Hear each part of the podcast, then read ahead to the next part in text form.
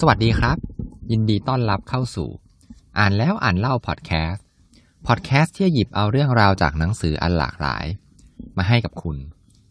EP นี้นะครับก็จะเป็นหนังสือที่เกี่ยวกับการรักษาสุขภาพที่ชื่อว่า Healthy Aging เกิด แก่ ไม่เจ็บ ตาย สูงวัยอย่างมีคุณภาพของสำนักพิมพ์ Open Book สิ่งที่น่าสนใจของหนังสือเล่มนี้ก็คือ คนเขียนนะครับ ไม่ใช่คุณหมอ แต่คือดรสุภวุฒิสายเชื้อ ผู้ซึ่งเป็นนักวิเคราะห์การลงทุนชื่อดังนะฮะใครที่ถ้าเกิดอยู่ในแวดวงการลงทุนเนี่ยน่าจะรู้จักชื่อของดรเนี่ยดีนะครับ ประเด็นหลักเลยของหนังสือเนี่ยก็คือ เราต้องทำอย่างไร ถึงจะอายุยืนนะครับ แล้วก็เรียกได้ว่า แก่อย่างมีสุขภาพดี เพื่อให้การใช้ชีวิตในช่วงสูงวัยเนี่ยได้ใช้ชีวิตทำอะไรก็ได้นะครับ อย่างที่เราเนี่ยต้องการ เริ่มต้นเลยนะครับ ในเนื้อหาเนี่ยในบทนำเนี่ยด็อกเตอร์ที่เป็นผู้เขียนเนี่ยครับก็ได้พูดถึงว่า เอ๊ะทำไมนักวิเคราะห์เศรษฐกิจอย่างเขาเนี่ยถึงมาเขียนหนังสือสุขภาพนะครับ ผู้เขียนเนี่ยเขาก็เล่าว่าตัวเขาเองเนี่ยครับได้ไปตรวจร่างกายตอนที่อายุ 56 ปีนะครับ พอผลตรวจร่างกายออกมาเนี่ยครับ ปรากฏว่าตัวเองเนี่ยเหมือนกับสภาพร่างกายเนี่ยเหมือนกับคนอายุ 70 เลยนะครับ ก็ โอ้โห เพิ่มขึ้น 14 ปีทีเดียวนะครับ ก็น่าตกใจ ทีนี้คุณหมอครับที่เป็นคนตรวจเนี่ยเขาก็บอกกับผู้เขียนว่า ผมเนี่ยช่วยคุณได้แค่ 20%ก็คือเป็นการแนะนำเรื่องของการกิน แล้วก็การให้วิตามินเสริมอะไรพวกนี้ครับ ส่วนอีก 80%เนี่ยพี่ต้องช่วยตัวเองนะนะครับ ก็คืออีก 80%ที่เหลือเนี่ย ผู้เขียนต้องเป็นคนช่วยเหลือตัวเองนะครับ คุณหมอช่วยไม่ได้นะฮะก็ผู้เขียนเขาก็เล่าว่า เหตุการณ์เนี้ยครับ มันเรียกได้ว่าเป็น wake up call เลยทีเดียวก็คือ เป็นการเตือนสติครั้งสำคัญเลยนะครับว่าในชีวิตเนี่ยอะไรที่สำคัญมากที่สุด นั่นก็คือเรื่องสุขภาพนั่นเองนะครับ แล้วด้วยความที่ผู้เขียนเนี่ยครับเขาเป็นนักวิเคราะห์นะครับ พอเขาเริ่มสนใจเรื่องสุขภาพปุ๊บเนี่ยเขาก็เลยไปทำการศึกษา หาข้อมูลมากมายเลยนะครับ รวมไปถึงการทดลองกับตัวเองด้วย แล้วก็ จนถึงจุดหนึ่งเนี่ยเขาคิดว่าวิธีการเนี้ยเวิร์กนะครับ ก็เลยเขียนหนังสือเพื่อที่จะมาแบ่งปันความรู้กันให้กับคนอื่นๆนะครับ ทีนี้ข้อมูลทั้งหมดในหนังสือเนี่ยครับมันก็คือเป็นการที่อย่างที่บอกว่าผู้เขียนเนี่ยเขาเป็นนักวิเคราะห์เศรษฐกิจนะครับเขาก็เลยอธิบายเอาไว้นะครับ ว่าข้อมูลทั้งหมดเลยเนี่ยเป็นการไปศึกษามาจากงานวิจัยนะครับ แต่ว่าเป็นการงานวิจัยเนี่ยจาก ผู้เชี่ยวชาญนะครับที่น่าเชื่อถือนะครับ เริ่มแรกเลยนะครับ งานวิจัยแรกเนี่ยก็ได้พูดถึงความแก่ครับ ว่าจริงๆแล้วความแก่เนี่ยมันเป็นโรคนะครับ อันนี้เป็นแนวคิดแนวคิดหนึ่งเมื่อมองว่าความแก่เป็นโรคเนี่ย ก็แสดงว่ามันต้องมีวิธีการที่จะรักษาได้นะครับ แนวคิดที่ว่านี้เป็นของดร.เดวิดซินแคลร์นะครับ ทีนี้โรค ต่างๆนะครับที่เป็นโรคที่อันตรายกับชีวิตของเราเนี่ยก็คืออย่างเช่นโรคหัวใจโรคมะเร็งโรคสมองเสื่อมเนี่ยมันก็ล้วนแล้วแต่มีต้นตอมาจากความแก่ของร่างกายเนี่ยเป็นหลักนะครับ ถ้าเรามองไปนะครับในเรื่องของการสืบพันธุ์เนี่ยเพื่อการดำรงชีวิตอยู่ของเผ่าพันธุ์มนุษยชาติเนี่ยครับ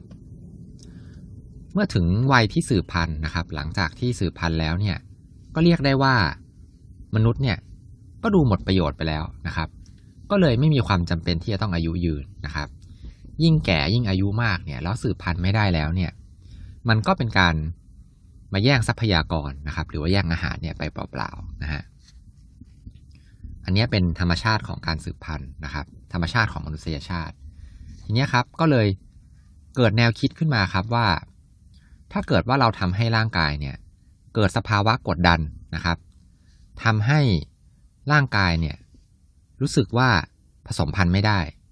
มันก็จะไปทำให้เซลล์ในร่างกายเนี่ยครับจำเป็นที่จะต้องซ่อมแซมแล้วก็บำรุงตัวเองนะครับ เพื่อให้มีชีวิตเนี่ยยาวออกไปนะครับ ก็เรียกได้ว่าเป็นการหลอกร่างกายของเราเองนะครับ ด้วยการทำสองสิ่งครับก็คือการอดอาหารกับการออกกำลังกายนะครับ อ้างอิงถึงหนังสือเล่มอื่นนิดนึงนะครับ การอดอาหารเนี่ย กับการออกกำลังกายนี่ยครับ มันก็เหมือนกับเป็นการที่แบบทำให้ร่างกายเนี่ยคิดว่าตัวเองกำลังจะตายนะครับ หรือว่าการออกกำลังกายเนี่ยมันเหมือนกับการวิ่งหนีนะครับในอดีต ตอนที่เรายังเป็นยุคหินอยู่นะครับ ก็เลยทำให้ร่างกายเนี่ยผสมพันธุ์ไม่ได้นะครับ อันนี้ก็เป็นน่าจะเป็นเหตุผลหนึ่งนะครับ ที่เขาเรียกว่าเป็นการหลอกร่างกายนะครับ แต่เนื้อหาส่วนนี้ไม่ได้อยู่ในหนังสือเล่มนี้นะครับ อันนี้อ่านเจอจากเล่มอื่นนะฮะประเด็นถัดมาครับ ผู้เขียนเนี่ยก็เลยได้สรุปเป็น กฎเหล็กนะครับห้าข้อ แต่ว่าเขาใช้คำว่าห้าบวกหนึ่งนะครับ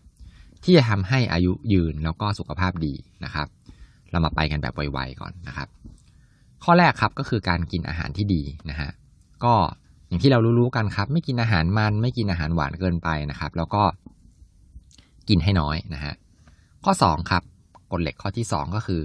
ออกกำลังกายซึ่งก็ควรจะประมาณมากกว่า 30 นาทีต่อวันนะครับ กฎเหล็กข้อที่ 3 ครับ ก็คือต้องไม่อ้วนนะครับ ค่า BMI เนี่ยควรจะอยู่ที่ประมาณ 18.5 ถึง 25 นะครับ BMI เนี่ยก็คือผมอธิบายนิดนึงนะครับ มันเป็นการคำนวณนนะครับ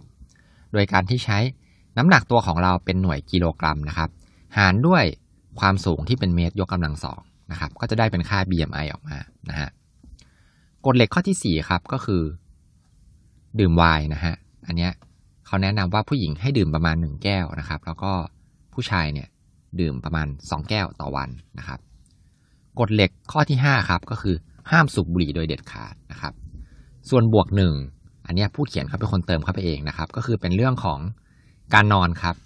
ให้พยายามนอนให้ได้อย่างน้อยๆเนี่ย วันหนึ่งเนี่ยประมาณ7ถึง8ชั่วโมงครับต่อวัน ทีนี้เดี๋ยวเราจะมาค่อยๆลงไปในรายละเอียดกันนะครับ เริ่มแรกสุดเลยนะครับ เรื่องของการกินนะครับ ผู้เขียนเนี่ยเขาแนะนำเรื่องการกินให้น้อยครับ เขาบอกว่ากินน้อยเนี่ยอาจจะสำคัญมากไปกว่าเรากินอะไรก็ได้นะครับ ก็คือพยายามลดปริมาณในการกินเนี่ยลงนะครับ แล้วมันต่างกันยังไงระหว่างการกินน้อยกับการเลือกกินของที่ดี ๆ นะครับ อันนี้เนี่ยครับผู้เขียนเขาก็ได้พูดถึง intermittent fasting หรือว่า IF นะครับที่ตอนนี้กำลังเป็นที่นิยมนะครับก็คือการอดอาหารแบบเป็นช่วงๆนะครับ อันนี้ผู้เขียนเขา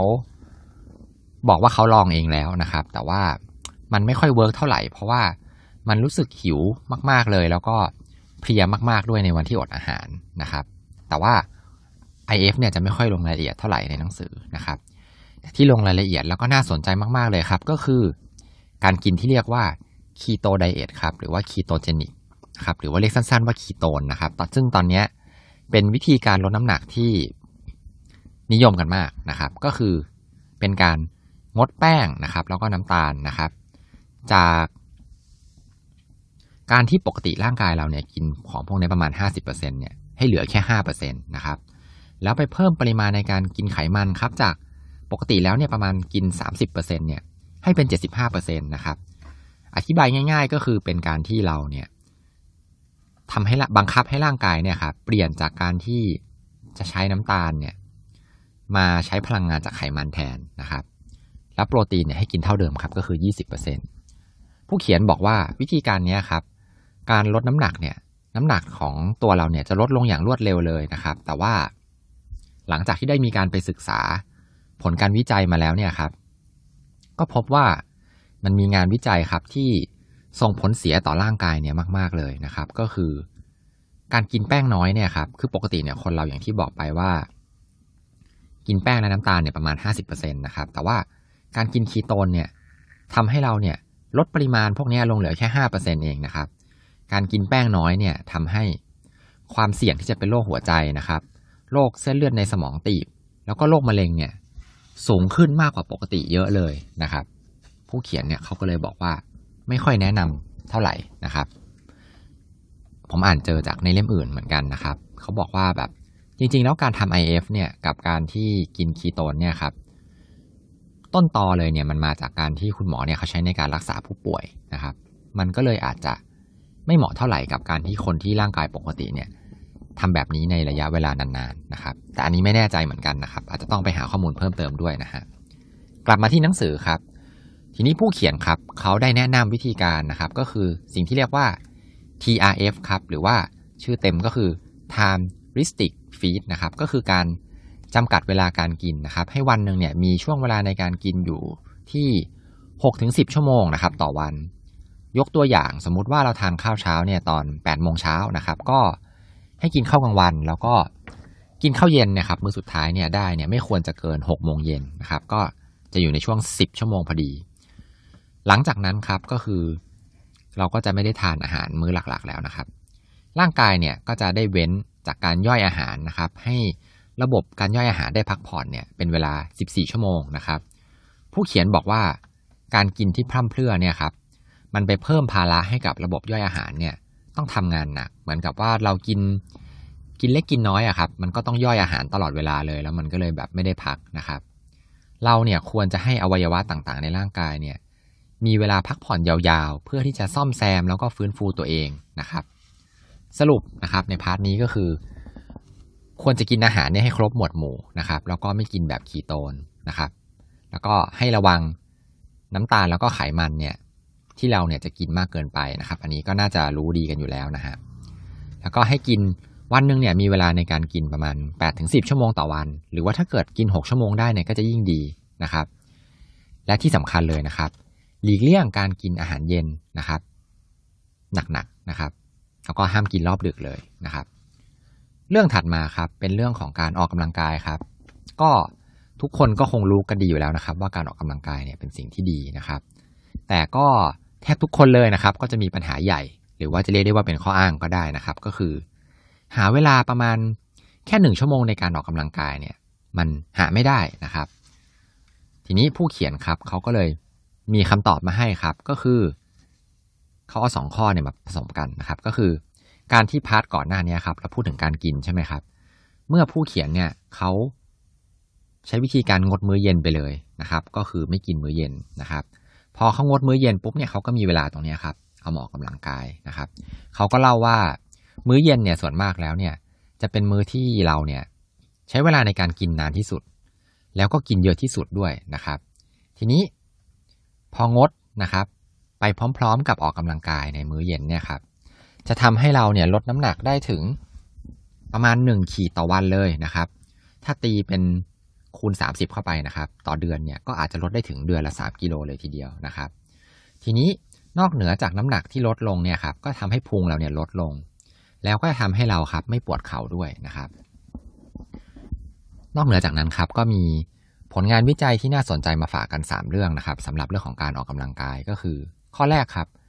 คนที่น้ำหนักปกติเนี่ยที่ออกกำลังกายนะครับ จะมีอายุยืนมากกว่าคนที่ไม่ออกกำลังกายเนี่ยถึง 7 ปีเลยทีเดียวนะครับ ข้อ 2 ครับ การออกกำลังเนี่ยก็จะไปลดความเสี่ยงของการเสียชีวิตนะครับ ลงได้